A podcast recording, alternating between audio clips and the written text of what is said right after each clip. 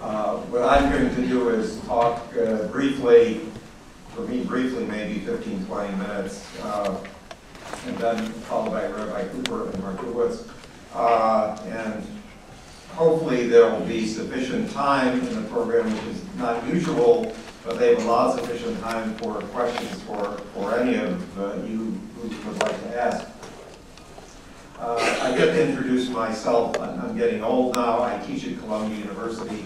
Uh, I've spent most of the last 35 years of my life in the United States government, uh, working in the national security area, first at the, uh, at the White House, at the National Security Council, later at the Department of Defense, and in the intelligence community. And I guess the last uh, major full-time job I had was as the director of the Defense Defense Research Projects Agency uh, in the late 1980s, which uh, comes up in the discussion here when we get to talking about the internet. Uh, In any event, I'll press on with this. What I'm going to talk about is slightly different than most of the talks that you're going to hear over the next few days. Uh, Most of the people here are actually going through much of the substance that has been in the media. I'm going to talk about the media uh, of the current era and some other comments I've got to make about how this relates uh, to anti-Semitism in the modern world. And want to start out by talking for a couple of minutes about sort of what I call changing paradigms in media in the world. Uh, in ancient times, biblical times, which fortunately most of the people at this conference won't know more about than other conferences I talk about. What we're talking about in ancient days, we're talking about an oral tradition, because not many people in the world could read or write, sort of like Afghanistan today. Uh, there were very few texts, very few manuscripts. Uh, they were very costly, hard to do, and nobody read. And that was sort of it for most of recorded history.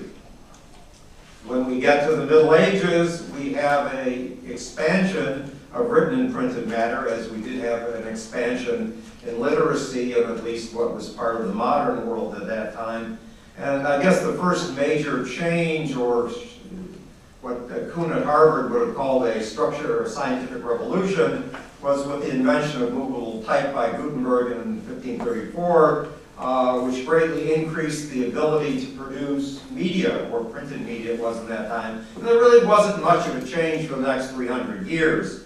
Uh, Benjamin Franklin's printing press looked just about like Gutenberg's did. You know, they, crank at a sheet of paper, squish it with the hand gizmo. Out came a, uh, a sheet of paper, and to those that could afford it and pay for it, maybe they read his paper, but that was about it uh, for that period of history. The next era that came in uh, was not until the sort of mid-19th century, and something I sort of came up with a term, the electronic era, uh, basically came in with the invention of the telegraph by Samuel Morse, uh, something that really did not catch on and proliferate until after the Civil War. Uh, the invention of telephone by Alexander Graham Bell in 1876, which really did not proliferate until some years later. And then uh, radio by Marconi, if you believe that version of history, or Tesla, if you believe that version of history, uh, somewhat later on. But by and large, the history of the so-called electronic era is communications were largely a costly boutique item. And one of the things that I'm going to talk about for the next few minutes uh, is the subject of marginal economics, uh, more than you know anti-Semitism per se, because it really is the driver in the modern world. The next era that I want to talk about is sort of the final one in the era we're living in now, which is very, very recent and something you know we're terming here the internet era. Uh, it sort of sort of started with something called the ARPANET, uh, named after the Advanced Research Projects Agency, an agency of the uh, United States Department of Defense. Uh, I'm going to talk a little bit about how that transitioned from a Defense Department project, uh, the ARPANET to the Internet in 1989, and then some of the things that came after that, like the, uh, the web and the web browser. Uh, the other thing that took place, and I'll talk a bit about that, is a massive increase in bandwidth. What do mean by bandwidth? The ability to communicate. uh, things like fiber optic cables, advanced RF systems, and so forth. And the last piece of this uh, that occurred about the same time is what I call digital everything. Everything you're doing in the world is digital now, and the era basically of free communication. So those are sort of three eras, or four eras in media. I want to talk a couple, for a couple of minutes about what this digital revolution really is. And I want to talk about it in terms of three major things. At the last slide, I get to this, I, I call the Holy Trinity. It gets a couple of laughs when I talk to Jewish audiences. Uh, the Trinity being made technology, economics, and culture. Because it's not just a revolution in technology, it's a revolution in all three that have radically changed your lives, your children's lives, and even the lives of, you know, uh, elderly people like my nine-year-old Holocaust surviving mother-in-law who sits there with her computer and her email and her grand, uh, grand, great-grandchildren's kids' images she gets. Uh, the real part about this that started was a radical change in the hardware. It's computers, it's communication devices, it's web-enabled devices, where we now have integrated computing and communications and displays. Uh, we got a new generation of stuff coming along every 18 months. And what we really get, if you look in terms of the dollars for people, is something I call the era of free hardware. Uh, on the communication side, we've had a revolution as well. We've got new ways to actually move information. Fiber optic cables are going all over the earth now. There are satellites that move data. We have DSL connections. Many of you have them to your home, your office. Uh, we've got what we call cheap bandwidth at the home and the office. It's really very, very inexpensive to connect to the world we have a world in terms of the technology where we've gone to something called packet switching rather than line switching, which was the great contribution of the internet technology. And sort of the last piece of this world of digital everything is everything that you're dealing with, all of the media you're dealing with, basically are digital. Uh, it doesn't matter what it is. Documents, audio, video, uh, games, everything now is digital and it can be moved or put on the internet or transferred on the internet easily because it's digital. We don't have to do what the old days was called an analog to digital conversion. Uh, paper media are basically vanishing. Newspapers have gone out of existence as published paper media. I guess San Francisco doesn't even have a published paper anymore uh, in paper copy. It's all on the internet. Uh, and a lot was a good thing. I mean, when I left the government the first time and moved to Los Angeles in 1974, uh, I used to have to arm wrestle a bunch of Israeli immigrants for a copy of Haaretz. It showed up a week late. It cost $5. There was a lot of money to me then. It's great these days. Haaretz, I get online. It comes for nothing. I can see it at 2 in the morning, and it's in English, so I don't have to struggle with my terrible Hebrew. Uh, it's really a different world and the world has transitioned uh, in sort of every respect from electronic media uh, to other systems. In the area of law, you can't even take a paper brief to the federal court. It has to be uploaded onto their site. Uh, documents are now accepted as scans, emails, no longer the business of an original signature, wax seals, ribbons. It's a totally different world than we had just a couple of years ago. The one that is the, uh, the real killer here, or the second one that's a, a big deal, and isn't often recognized, for those of you who have been in the finance area or studied economics, this is a world of marginal economics. Not only are the devices we're using getting cheaper and cheaper, uh, I, I, use the term, everything we get today is cheap crap from China. You can't buy anything made in this country anymore. Uh, everything we get is very inexpensive. It comes from China or one of the Asian countries, comes off the internet, free shipping, no tax. Uh, what you're using today are no longer toys for the wealthy. The stuff you're using today are affordable for adults and children. I sometimes make the facetious remark that every kid over the age of three and a half is walking around on a with with a, uh, with a cell phone or some sort of handheld uh, device. Uh, It wasn't that way years ago. When cell phones were first introduced into this country a couple of years ago, not that many years ago, uh, the number was 47 and 47. $47 a month, 47 cents a minute, plus long distance, plus roaming, blah, blah, blah. Uh, The average housewife in Encino is running up a $700 a month bill for her cell phone. It isn't that way anymore. Uh, What we have to understand is that the marginal costs of communications are falling to zero. Uh, You're paying a fixed monthly rate often for the phone at the house, if you're an old person and still have one. Uh, Most people now have switched to cell phones for everything. Uh, You know, I've got a cell phone account, there's four phones on the account, myself, my wife, and a couple of our adult daughters who are still charging their phones to us. I've got over twelve thousand rolled over minutes. There are no marginal costs. You can talk forever on your cell phone and it doesn't cost another penny. Compare that to the mid-1930s. What was the cheapest phone call you could make from uh, New York to Los Angeles? Three bucks a minute minimum, and that was real money then. So what phone calls did it? Hello, dad died from home, click. You know, you can yak forever now and it doesn't cost anything. Uh, the laws of marginal economics apply. There is an absolute massive increase in the amount of use of all systems. Cell phones, internet. Uh, when I first left the government, uh, looked, the cost of sending a telegram to Europe was 75 cents a word, and they charged you for the period, it was called a stop. And if you were lucky, you got there the next day, and maybe somebody delivered it. You can email the Bible overseas now for nothing with a click of the mouse. It doesn't cost you anything.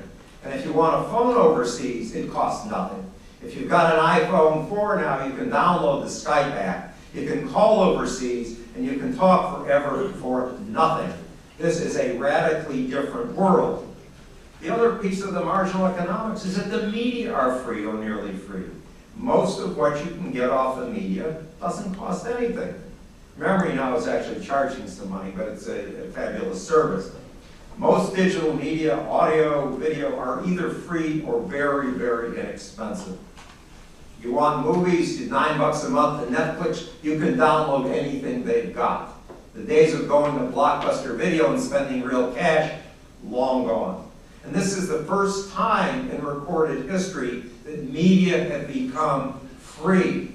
And when we invert this and we talk, start to talk about the dissemination of materials, including things like anti-Semitic literature, anti-Semitic video, technology has become the great enabler, and the marginal economics have dictated what's going on.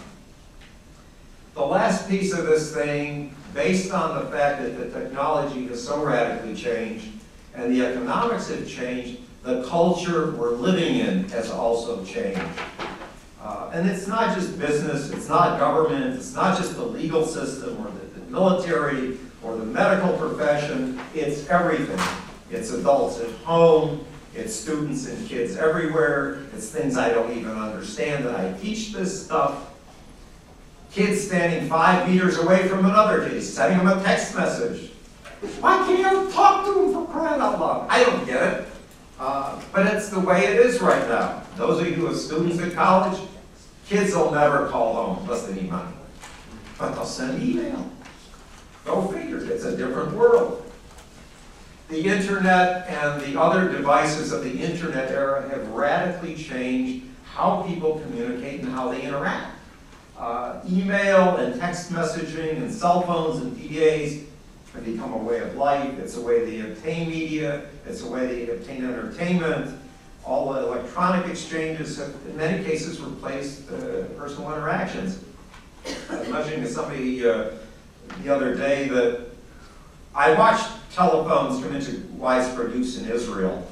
And as that happened, it no longer takes seven years to actually get a phone in Israel. You can now go down to the kiosk and get one for, for uh, a couple of shekels. But when phones were introduced into Israel as they, later than they were in the United States, the telephone was used as a mechanism by which one arranged to have a meeting by which business was discussed. the business wasn't discussed on the telephone. It's not that way anymore. Business is transacted by telephone, business is transacted by email. It has become secondary to these personal meetings and interactions. The culture has changed. And the other stuff has gone crazy too. Uh, social networking has now come to be a big thing. Facebook in the last couple of years has gone from a dorm room project at Harvard, that, that other place down the road, uh, to 400 million accounts in almost, you know, the blink of an eye. And then the other guys at Twitter and all this other stuff has come along. It's become a major factor in people's lives that didn't exist two, three, four years ago. Dating sites now lead all other methods by which young people get together and, and get married. And I got a report that the information I get from the intelligence community and my friends is that J-Date is a, is a, is a roaring success. My middle daughter found her fabulous husband on J-Date. It's happening all over the world. Uh, it's probably a good thing. Uh, we now have games and other new types of media, and we have websites of all kinds, shapes, and forms, from the very benign to the very deadly, including many of them that are anti-Semitic and are the hosts for anti-Semitism. And what I'm going to, I'm going to say a few things about that, but I'm going to actually leave the substance to my colleagues on the panel to actually, you know, get into that in further detail. But, you know, what is, what does the internet and these, these technologies actually offer for anti-Semites? Very efficient and cost-effective communications, access to all sorts of media and information. It really is the biggest media revolution since Gutenberg and the invention of movable type in the 16th century.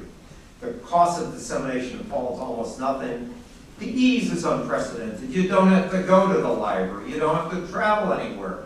You can have the stuff in your own home. As a platform for propaganda, recruitment, everything else, anti-Semitism has become very, very inexpensive. It's, a, it's possible to not only disseminate, it's possible to recruit not only people for anti-Semitism, but to Islamic terrorist organizations. It's possible to provide them with training, resources, and support. Uh, we've had anti-Semitic media through the ages. Uh, it's a tradition that goes back to early, early times, Greeks, Romans, and so forth. Uh, you know, I've put a couple of things in here just so I don't have lots and lots of words. You know, we've started in the 16th century with pamphlets of Martin Luther and, you know, all sorts of other bits and pieces that have appeared over time. Uh, one of the largest things that really has appeared in the whole world of anti-Semitism, if you look at it over the last oh, few hundred years, are cartoons, and there's a gazillion of them available, so I won't put up all of them. Uh, other symbols that we've used before the internet area, things like clothing and badges. Uh, the last one is sort of the, the one that you see most commonly from the Third Reich. Uh, just to give you a couple of ideas as to why this has happened and happened so quickly, I got, I got an email the other day on, on a piece I'm working on on the uh, this whole proliferation of secrets on the internet. One of the uh, newspapers asked me, "Who was in charge? You know, how did this happen?" And I tried to tell him there wasn't anybody in charge. Uh, he doesn't get it. You know, this whole business began, uh, CyberSys, as we call it in the net, as an experiment in the 1960s at the Department of Defense at the Advanced Research Projects Agency. It had nothing to do with email, and the web wasn't even part of the concept. Uh, the original network was four computers, one at UCLA, one at Stanford, one at Santa Barbara, Utah, uh, early on. The transition to the internet took place a few years later in 1989, uh, with all deference to my dear friend Al Gore, who got a really, really bad rap on this thing uh, as, as his colleague in this monstrosity.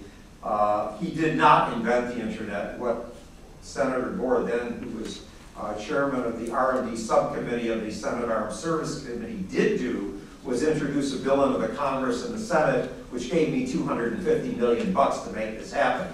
Uh, it was Gore's bill, and it was my signature that moved this money to make it happen, and he got a bad rap on that one. But it's no, my role in this could have been performed by a trained monkey with a pen. Uh, but he, he does deserve a great deal of credit in history for standing up and getting us a quarter of a billion bucks, and then a couple years later, another 300 million, uh, to actually transition this from an experiment in the Defense Department to something that's changed the world. And it could have been the best couple hundred million bucks this government has ever spent, but in any event. Uh, what we've had since 89 is an absolute explosion uh, of this technology around the world, and I can absolutely guarantee you, having sort of been there, that it was never expected. Nobody at DARPA, used to be ARPA, they keep changing it, or anyone else ever expected this to take place. Uh, you didn't have these slides, some of you want to look, it's just sort of traces some of the things that took place over the time from an original doctoral dissertation, uh, a RAND study in the early 60s, to some of the things that have come along in the, in the 1980s. Uh, just so you want to see how this thing started, the government asked for proposals from industry, the request for the proposals on the left side. One company in the country actually responded, Bolt, Beranek, and Newman. Uh, for those of you who, who like history, uh, IBM sent in a uh, response to the government that said, this is too hard and it probably can't be done. The Digital Equipment Corporation sent in the same thing. This is too hard and it can't be done. And BB&N, who basically figured it out to begin with, sent in this document which said, we think it's really hard, maybe it can be done, but why don't you give us the money and we'll try. Uh, and that's how it sort of started out in the early days. Uh, what happened over the last, you know, years, we started from four nodes on the entire network in 1969, which is not all that long ago, uh, to today, we have no idea how many people are. Probably a couple of billion. We don't know. But it's come along. Why did things change like this? Well, a couple of reasons, all at the same time. Uh, there was a paradigm shift, Moore's Law. Very cheap, powerful integrated circuits. Moore, if you don't know Gordon Moore, he was the founder of Intel. He invented the integrated circuit. Uh, packet switching, a much more efficient way of using circuits, digital everything I mentioned, and this idea of cheap communications. All four things at the same time brought about a revolution in the world. You don't want to know this one. Uh, for those of you who like little pictures, this was our first hard drive. It's this thing in the cabinet the young lady's looking at. It took up a chunk of a building. You probably got a 400 megabyte hard drive on your laptop because it's an old one and you didn't get a new one yet. But the world has changed. Uh, I've talked a little bit about what's going on uh, in the world.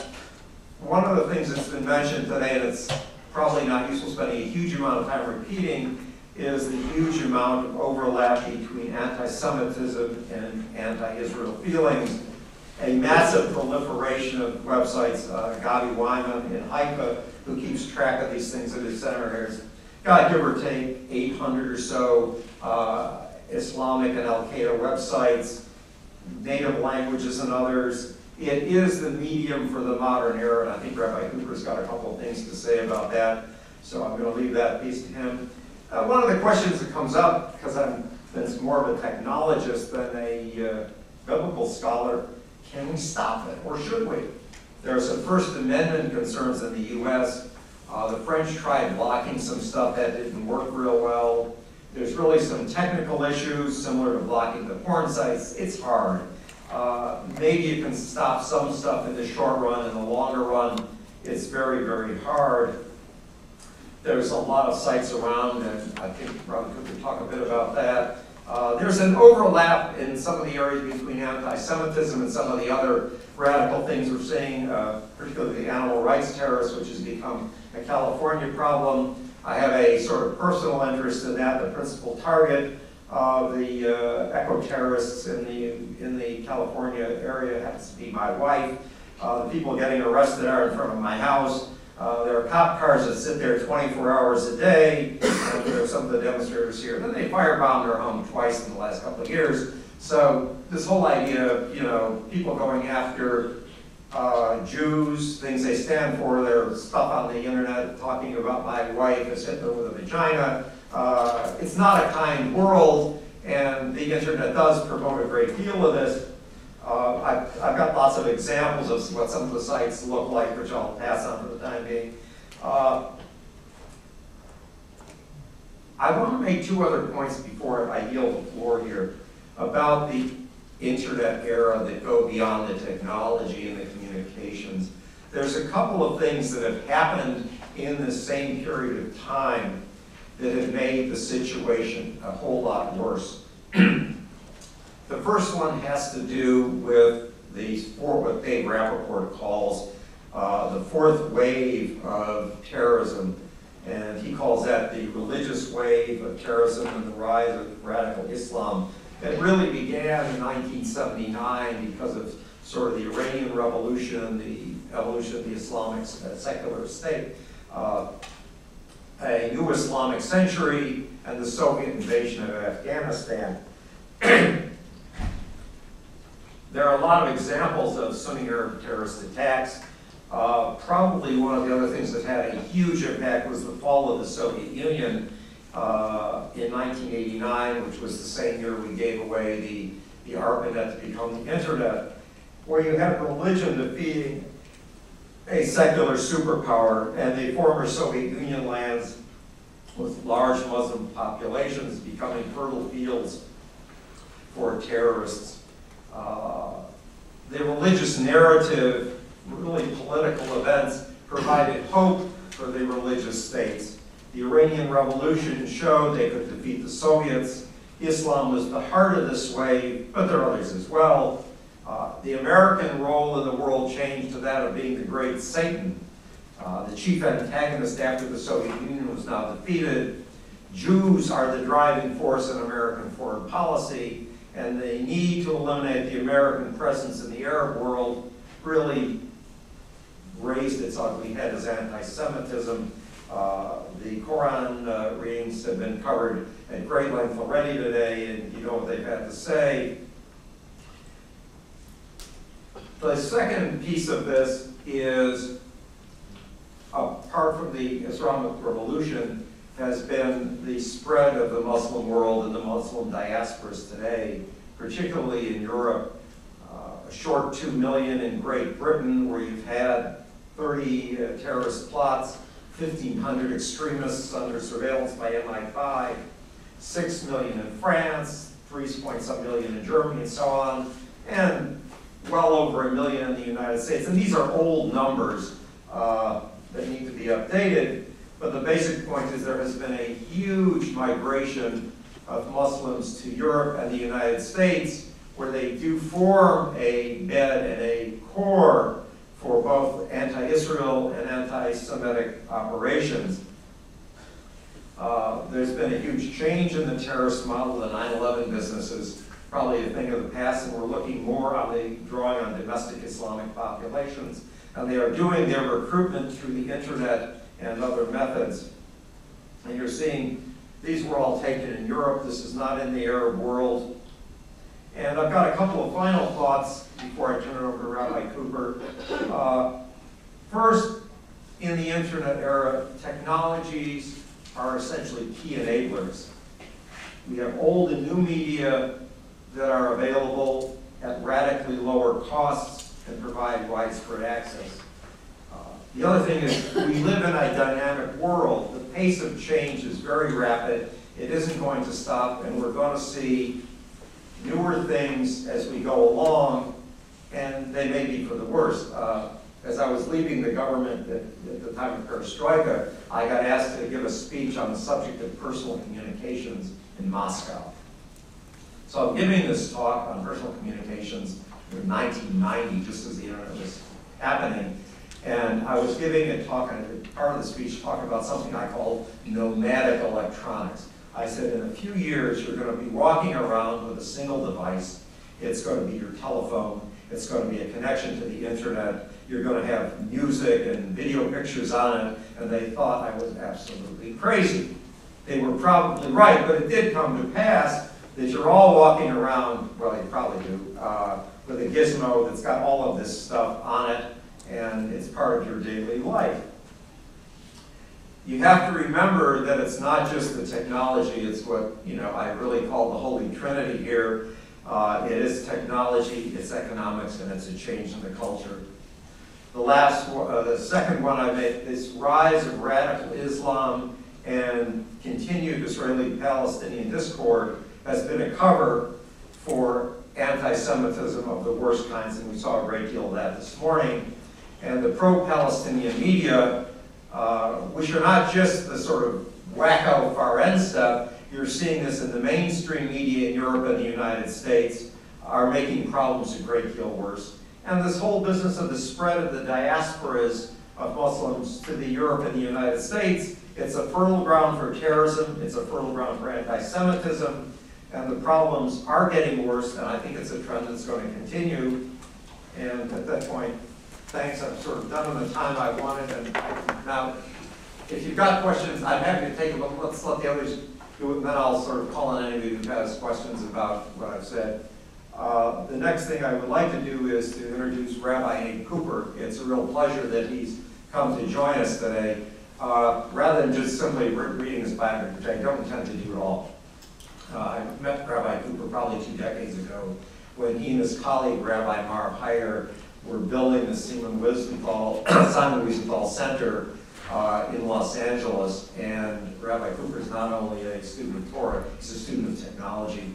And what they did there was something that was earth-shaking and radical at that point in time. They created a center of scholarship and learning that was different than any other in the world. They not only had the, the Wiesenthal collection of archives, but they sent special technology, which is so commonplace today, but was earth-shaking and had to be created from scratch in those days, around the world and brought into the Wiesenthal Center the collections of all other facilities around the world so that a scholar, a researcher, and even a member of the public could go into their center and see these archives electronically in real time, which had never been done anywhere that I knew of.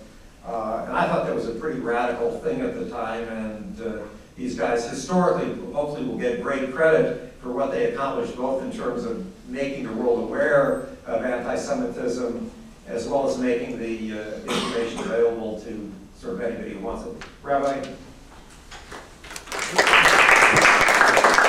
Share, because you really have living history here about uh, the entire dynamic of, uh, of the internet, and not just the part that we're going to be uh, speaking about today. And I feel very lucky to have uh, Dr. Wagner uh, at the front, and Mark, who I heard uh, gave a fantastic presentation. I was, we were together a week ago in Montreal uh, about Iran. So uh, I know that we'll be covering a lot of territory.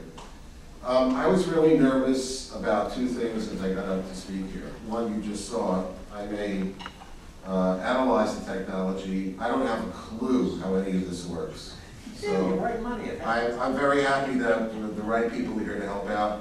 Secondly, I mean, who should, who has the chutzpah to get up after Dr. Weiss's unbelievable uh, presentation today? Uh, its clarity, uh, its courage, really remarkable, but um, she did get me thinking, and of course off topic, but I, would like to share the following uh, true story that happened to me. Has nothing to do with the internet per se.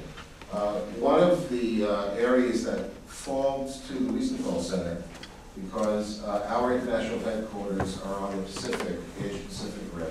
We do a lot of work in Asia. I've been to Japan about 30 times, and um, uh, very often we go there when we find one of the major publishing houses or uh, TV networks doing something about the protocols and the elders of Zion. So uh, the day came when it was Nikkei's uh, uh, opportunity to get the Wiesenthal Center treatment. If you ever uh, look on TV, the stocks, basically Nikkei is the Wall Street Journal of Japan.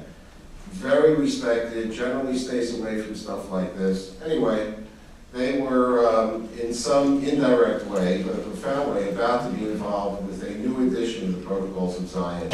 Uh, we stopped it in the tracks. So part of the peace treaty that we do with uh, Japanese corporations, and by the way, it works like a charm. Halavai, all the other places in the world would be so easy. We catch the company when they do this. Uh, they write a letter of apology, and part of the peace treaty is they have to invite over two or three people from the Wiesenthal Center. And their entire uh, executive uh, command could be 150 people, have to take out an entire day not only listening to someone speaking in English, but then consecutively in Japanese, which means that by the time I finish my presentation, none of these people ever wants to see my face again. So it's a very effective countermeasure, low tech, but effective countermeasure in Japan among the elite on anti-Semitism. So at the end of, uh, my presentation was about the protocols, and I brought uh, many uh, original uh, multilingual covers of the protocols that we have in our archives, and I gave a whole hour speech, and I thought it was rather well organized. And then at the end, for anybody who's ever done business in Japan, who's ever lectured in Japan, I did something that only an American would do, but I knew, as he said, that um, uh, it was really just meant as a uh, sort of an Americanism. I asked anyone if there was a question. And when you give a presentation in Japan, it's very rare that you're going to have an immediate reaction because all interplays are sort of negotiated, they go back, they have a group discussion, and they come back to you. Much to my shock, the executive vice president of Nikkei got up and he said, yes, Rabbi Cooper, we have a question. Okay, what's the question? Well, first of all, thank you for coming and for telling us uh, what the protocols are all about. We now understand that Jews do not, do not go to their synagogue on the Sabbath and plot the economic downfall of Japan. We very much appreciate that. And we know that you don't go to synagogue in order to uh, control the banks or the media. I said, terrific, I think you've got a good synopsis of the points I wanted to make. What's your question? His question was, Rabbi, what do Jews do in synagogue? And from the time of that uh, question, I pretty much have changed my entire job description, or more accurately, my approach to my job. And it's sort of, I felt very much connected Professor Weiss's underlying uh, point of her presentation is that we really have to figure out a way how to get out from under the uh, automatic defensive posture, you know, we don't beat our spouses, and we don't do this, we don't do that. And here was at least one honest Japanese person who wanted to know, so what exactly do you people do in shul? Anyway, I thought that's something I would share with you.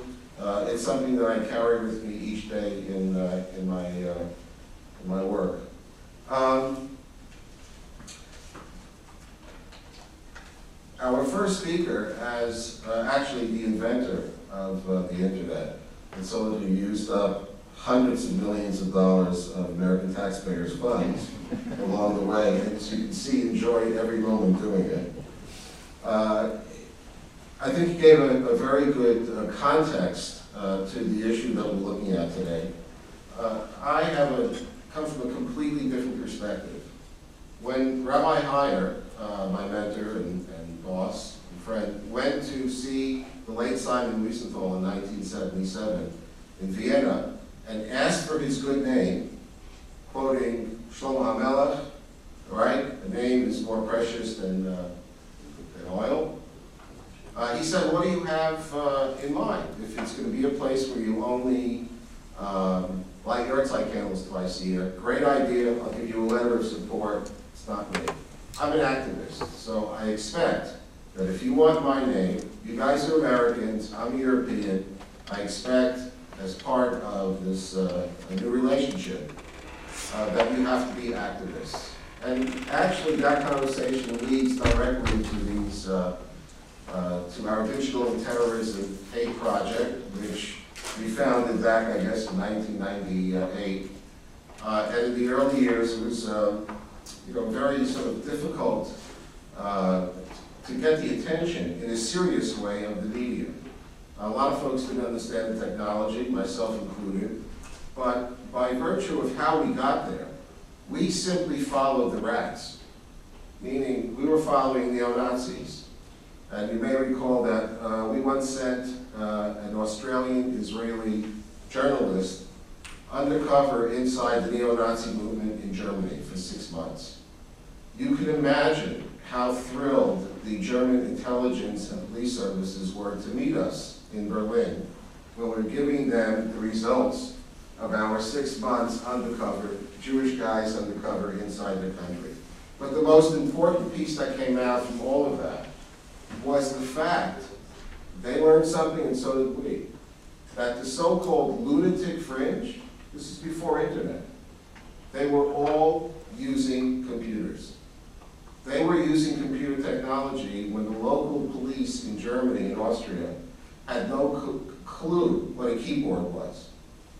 And uh, we saw from the earliest days of the internet, the first website, which is still around, it's called stormfront.org, uh, back in 1995, the day of the Oklahoma City bombing. Today, uh, we're looking at about over 12,500 problematic uh, websites, uh, news groups, uh, uh, and increasingly social media. And this is just one institution. The numbers, I'm sure, are, are way, way beyond that. And to uh, sort of recapitulate, well, make one other basic point, and that is, we put out an annual report called Digital Terrorism and Hate. It's in a CD-ROM. Uh, For anyone who'd like a copy of the latest one, I happen to have a couple up here at the end of the session. Feel free to come down uh, and pick up a copy. But the truth is, we're looking at two parallel phenomena. There's the world of hate online, which is bad enough, and most of my presentation will be about that today. Mark is going to cover more detail the issue of, of terrorism. But there are two parallel planets, and our institutional approach as both an American-based NGO, my colleague Dr. Shimon Samuels, who's based in Paris, and a lot to do with uh, our Yahoo uh, intervention with the French going back many years ago. Uh, We're dealing in the U.S. with First Amendment freedoms, freedom of speech. Canada has its own unique approach. And then when you go over to Europe, uh, to Aust- Australasia, there are many, there's tremendously different dynamics uh, uh, afoot. But our basic approach institutionally is as follows. If there's a hate website, uh, we try to go to the provider and we say to them, um, by the way, how many people here have ever read underneath, you can't raise your hand, underneath the gray button when you buy a uh, new software or you sign on to a new uh, a service, where it says, I agree? How many of you have ever read the entire document, the contract underneath? Amazing. This is one of the highest percentages. There are five people who raised their hand. I have never done so, but we have our senior researchers and other highly paid specialists who do. In other words, it's a contract. And we say to them, if you read your own boilerplate, normally, from our point of view, normally speaking, when you see the stuff, if we show it to you, this violates your own terms of usage, and we want you to throw them out. Now, does that eliminate that information or material from the internet? Uh, it does not. Uh, but overall, I think everyone agrees on all sides of this particular divide that um, trying to um, uh, encourage good online citizenship uh, is a very good thing, and occasionally it does throw monkey wrench into, into bigots. When we're dealing with terrorism, it's a completely different uh, issue.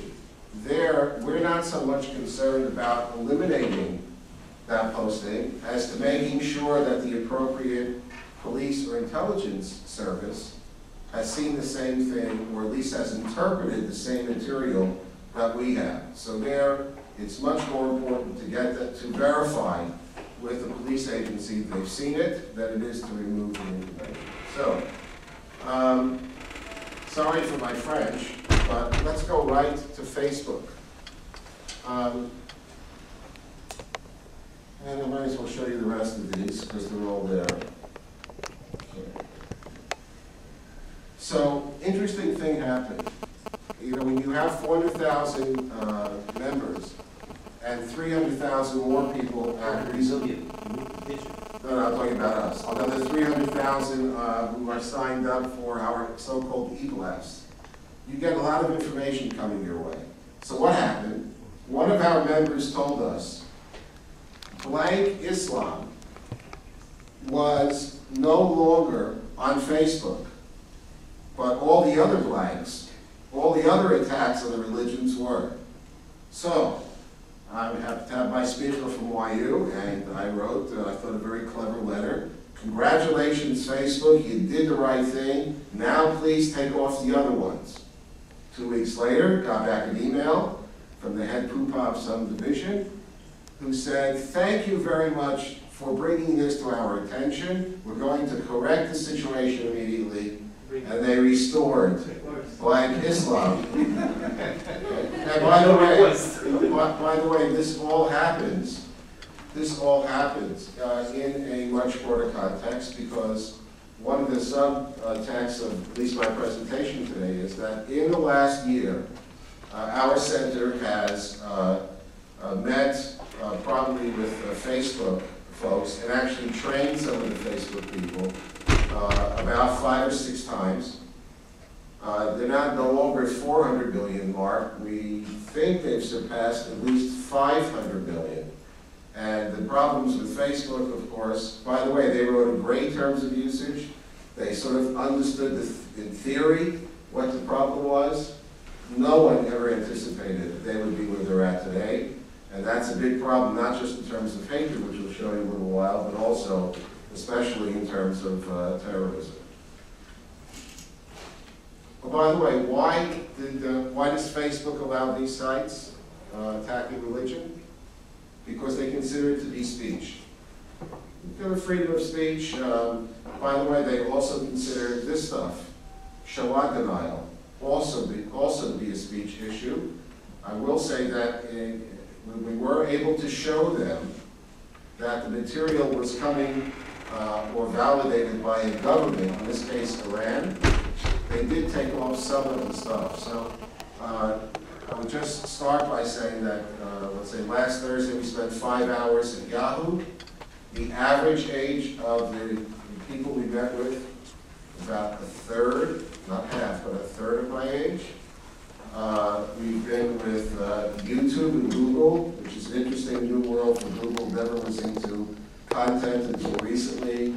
Uh, And I would just say that any of us who have any concerns in these areas, you can either send us the material or draw a straight line to these important social networking addresses, because that's where the action is at today. Uh, Increasingly, um, that's where hate and terror groups and their support systems are going to.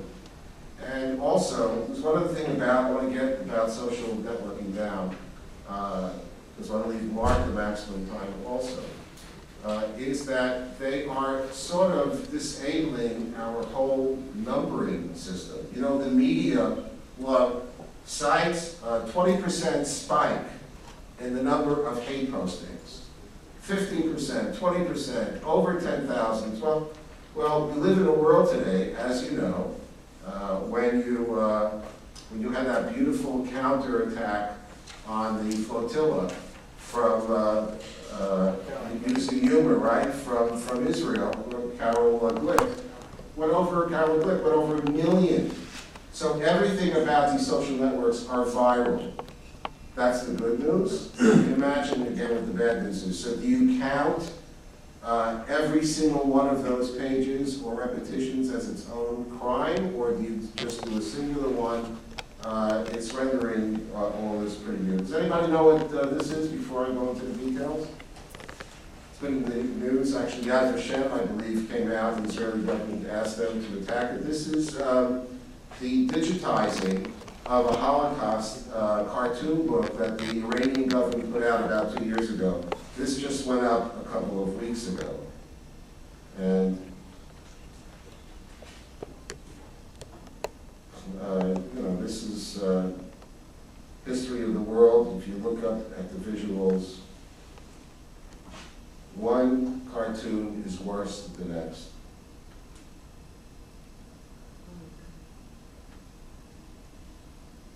You know, I'm here in the presence of Professor Deborah Lipstadt, one of our heroes. And she put everything on the line to fight this stuff and to defeat it. And it reminds me of something Hillary Clinton said the other week at our meeting on anti-Semitism. She got it right. Is you think you have one part of this issue cornered, and before you turn around, it's morphed uh, in a way so as to allow the Iranians to do this kind of stuff and to, in many ways, disable the anti-Nazi laws that Germany uh, has, has had in effective use for uh, decades.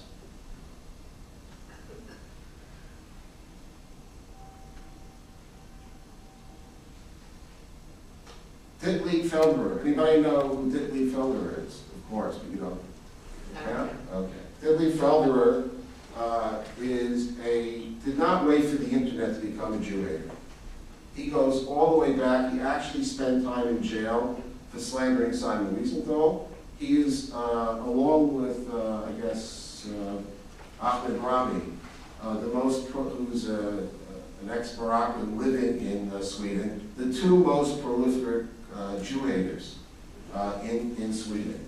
So two weeks ago, when we were at Google headquarters, and the YouTube, the lady in charge of YouTube content uh, sat in, and she was very, she felt very com- comfortable that she had everything covered. Ditlieb uh, Felderer, um, I'm not gonna repeat what this says up here, it's, it's, it's pornography. Okay? He had um, on, uh, on YouTube and Orkut, which is another associated uh, social net, network site, 35 anti-Semitic blogs.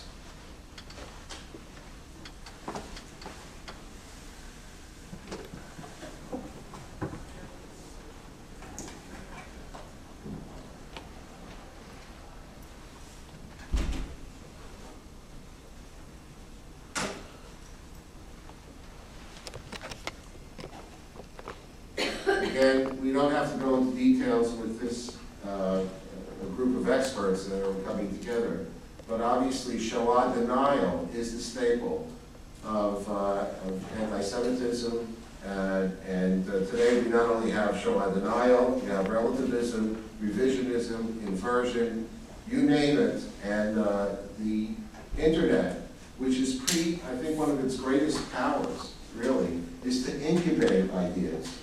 You know, it can, you can have something on life support for a very long time, and maybe it was already in the dustbin of history.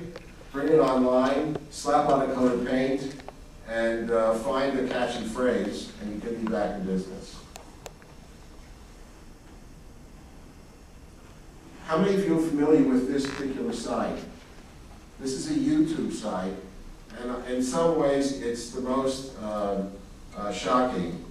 Anybody ever seen this before? Do you want to explain, Professor? No, you go ahead. So uh, we have, uh, maybe I'll show a few seconds, but you all know that uh, the Nazis uh, brought a, uh, a team of, uh, basically came to make a so-called documentary about the Jews in Theresienstadt to show the world how great uh, Jews are being treated under the Nazi regime. It was so ludicrous that actually was never released. But now it serves as a, uh, I don't know if we'll get the audio on this, but uh, the audio happens to be off on here. But if you recall now some of the stuff, the horrors of that particular event, you know, showing the kids who are sitting in the audience with, uh, with uh, tables piled with food, all of those children never were able to eat anything there, taken out immediately to the uh, trains uh, and gas. So this particular piece of propaganda, uh, Nazi-made propaganda, which never made the cut during World War II, is now in fact being used online to say, oh, the Jews saved such a terrible time. Here, here's the historic footage taken by the Germans themselves.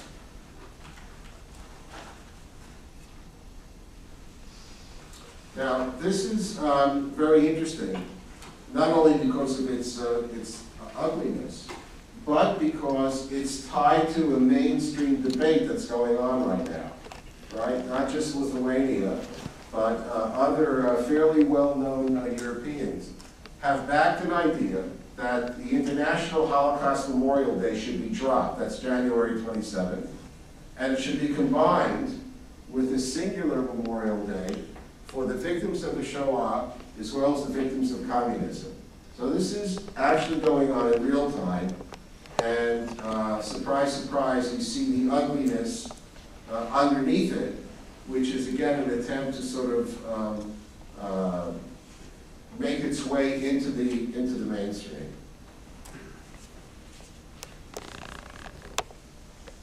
I don't even know what to say when I show you this stuff.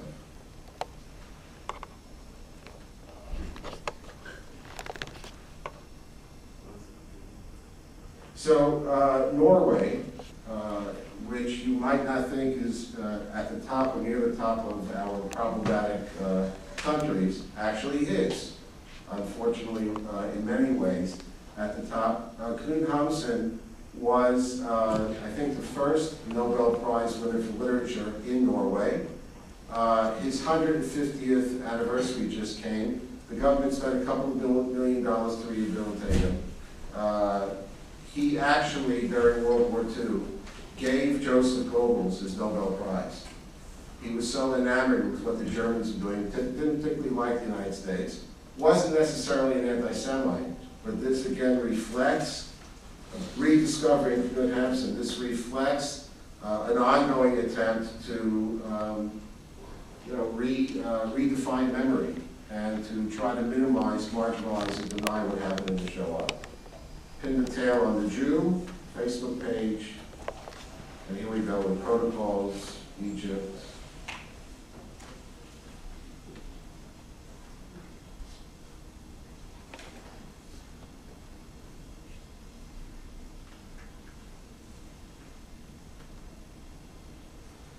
How many of you heard about this? Right, well, let's see, our Israeli diplomat, poor guy, they don't pay you enough.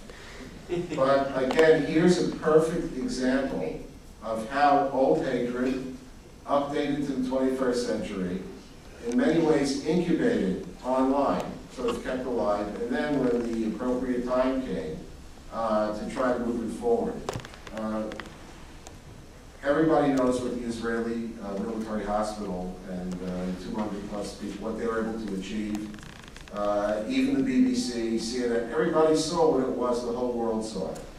However, there were some anti-Semites who saw another wonderful opportunity, which was, what's the real reason the Jews are there? Answer, to continue their whole approach of stealing human organs and making a business out of it. You, we can sort of snigger at it, laugh at it, dismiss it, picked up by the Iranian news media, uh, And uh, as we know also earlier, just a few months before, we had the front page story in a leading Swedish newspaper in which the, uh, suddenly, uh, the uh, government of Sweden overruled its own ambassador to Israel and withdrew its uh, condemnation of, of that hate thing. So what used to be a kind of, if you will, a flat or one-dimensional uh, promotion of an idea will now make its way to YouTube, uh, just quickly, this was the guy, T. West, who, who did it. Um, some of the classical Jew hatreds making their way back. This is from Palestinians.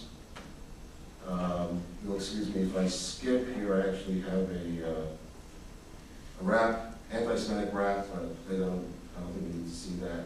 Now, here's, um, a very interesting thing also, and that's trying to control or re redirect or reformulate news.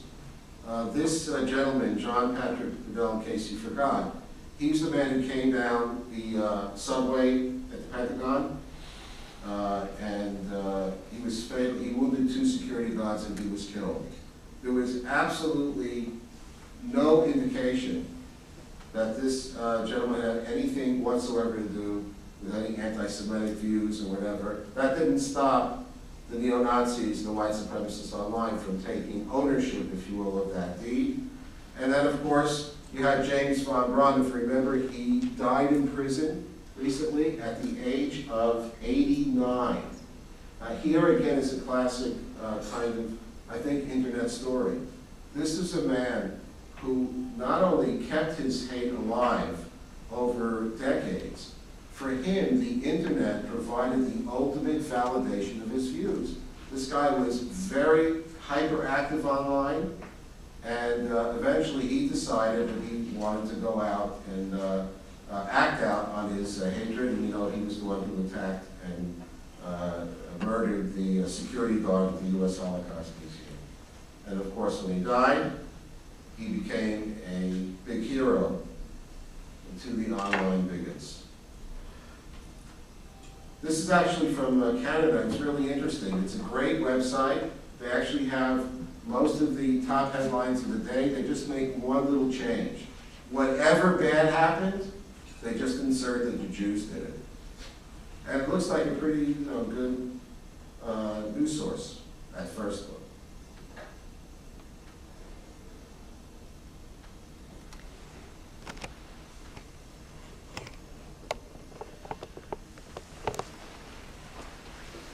Uh, How many of you heard about the Beat Jew? It actually started with uh, Beat uh, Brunette.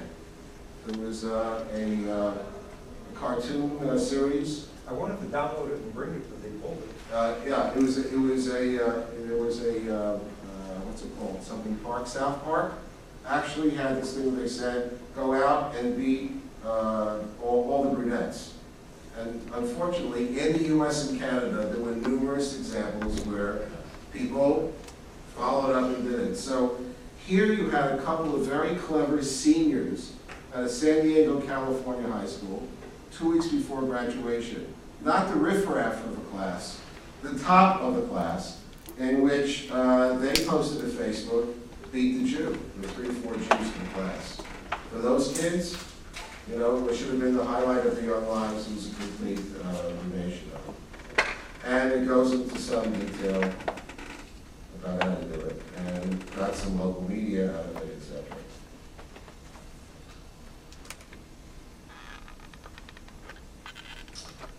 Um, One of the things that we're all focused on, anyone who's looking at the internet, uh, are conspiracy theories. The internet was made for conspiracy theories and vice versa, and you can imagine which ones. And guess who co-opted it? The more serious people, the terrorists.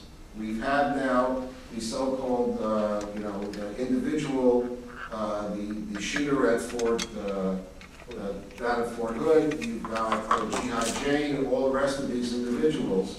Here you have uh, Hezbollah working out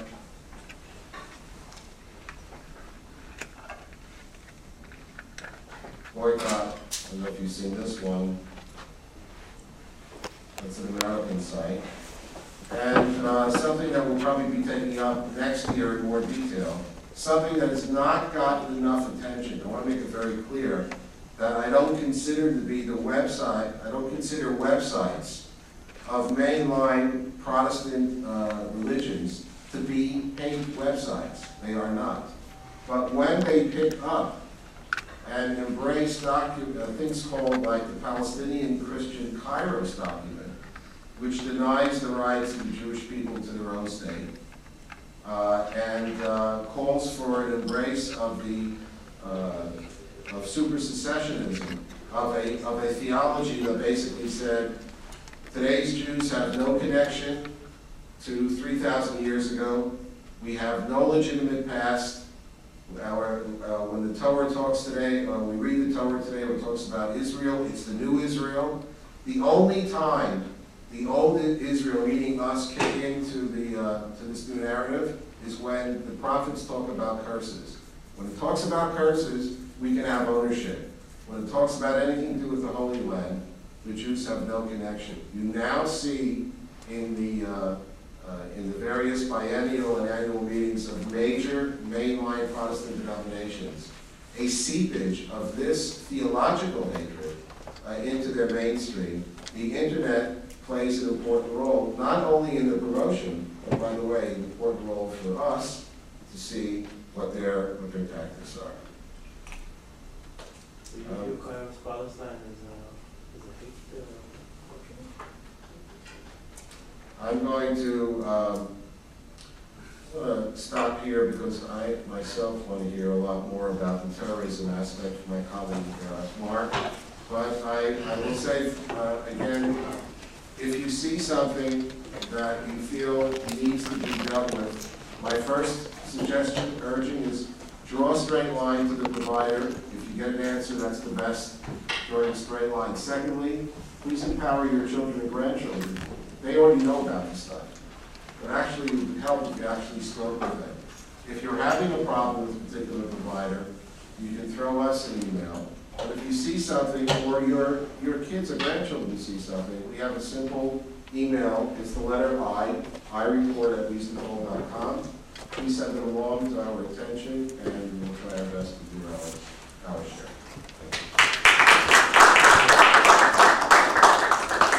Thank you, Rabbi Cooper. Uh, As always, you've done a job, and I was particularly thrilled to see the uh, extent to which you've woven the uh, social networking material into your presentation. Uh, Mark, of, of or taking advantage of the, uh, the mentally incapable and, and clearly in other cases of children. U.S. government needs to go on the offense in order to discredit the jihadist narrative by making these examples available through the Muslim world. In other cases, they can use things like search engine optimization. This is when you do a Google search, and I'm sure many of you have Googled your own name and found really interesting things associated with that. I know I have.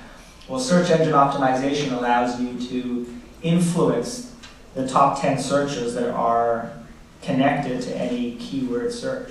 So if you put in Osama bin Laden uh, in an Arabic site, more often than not, words will come up like hero and, and martyr, uh, great defender of the Muslim faith. Well, with search engine optimization, you can actually change that listing so that the top 10 that come out actually reflect who this man is.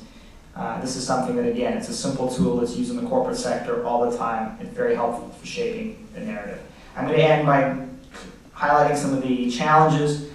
Uh, clearly, First Amendment issues, legal restrictions that exist out there, outdated laws.